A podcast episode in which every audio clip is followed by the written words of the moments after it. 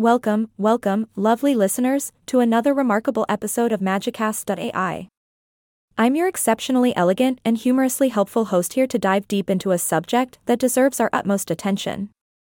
Today, we are shedding light on the effects of anorexia and bulimia on teenagers. Now, before we begin, let me emphasize the importance of addressing these issues with utmost sensitivity and care. Anorexia and bulimia are serious disorders, and it is crucial that we approach the topic with empathy and understanding.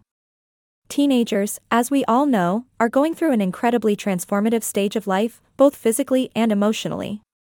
They are navigating the challenging path of self discovery, all while being bombarded with societal pressures and unrealistic beauty standards.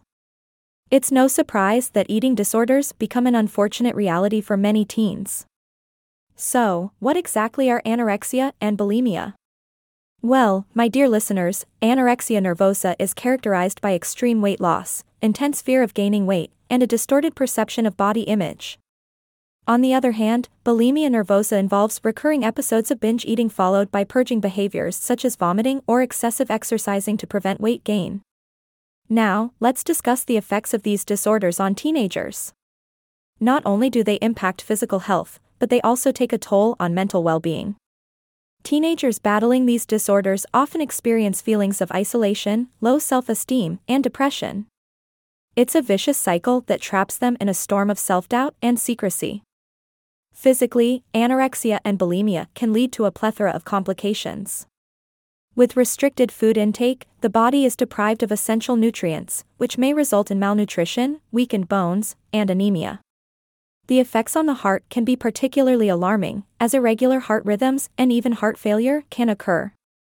Now, here comes the crucial part, my lovely listeners.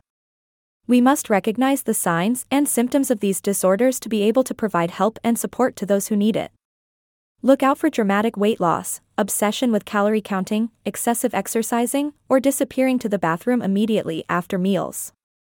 These are all significant red flags. If you suspect someone may be struggling with anorexia or bulimia, it's essential to approach them with care and compassion.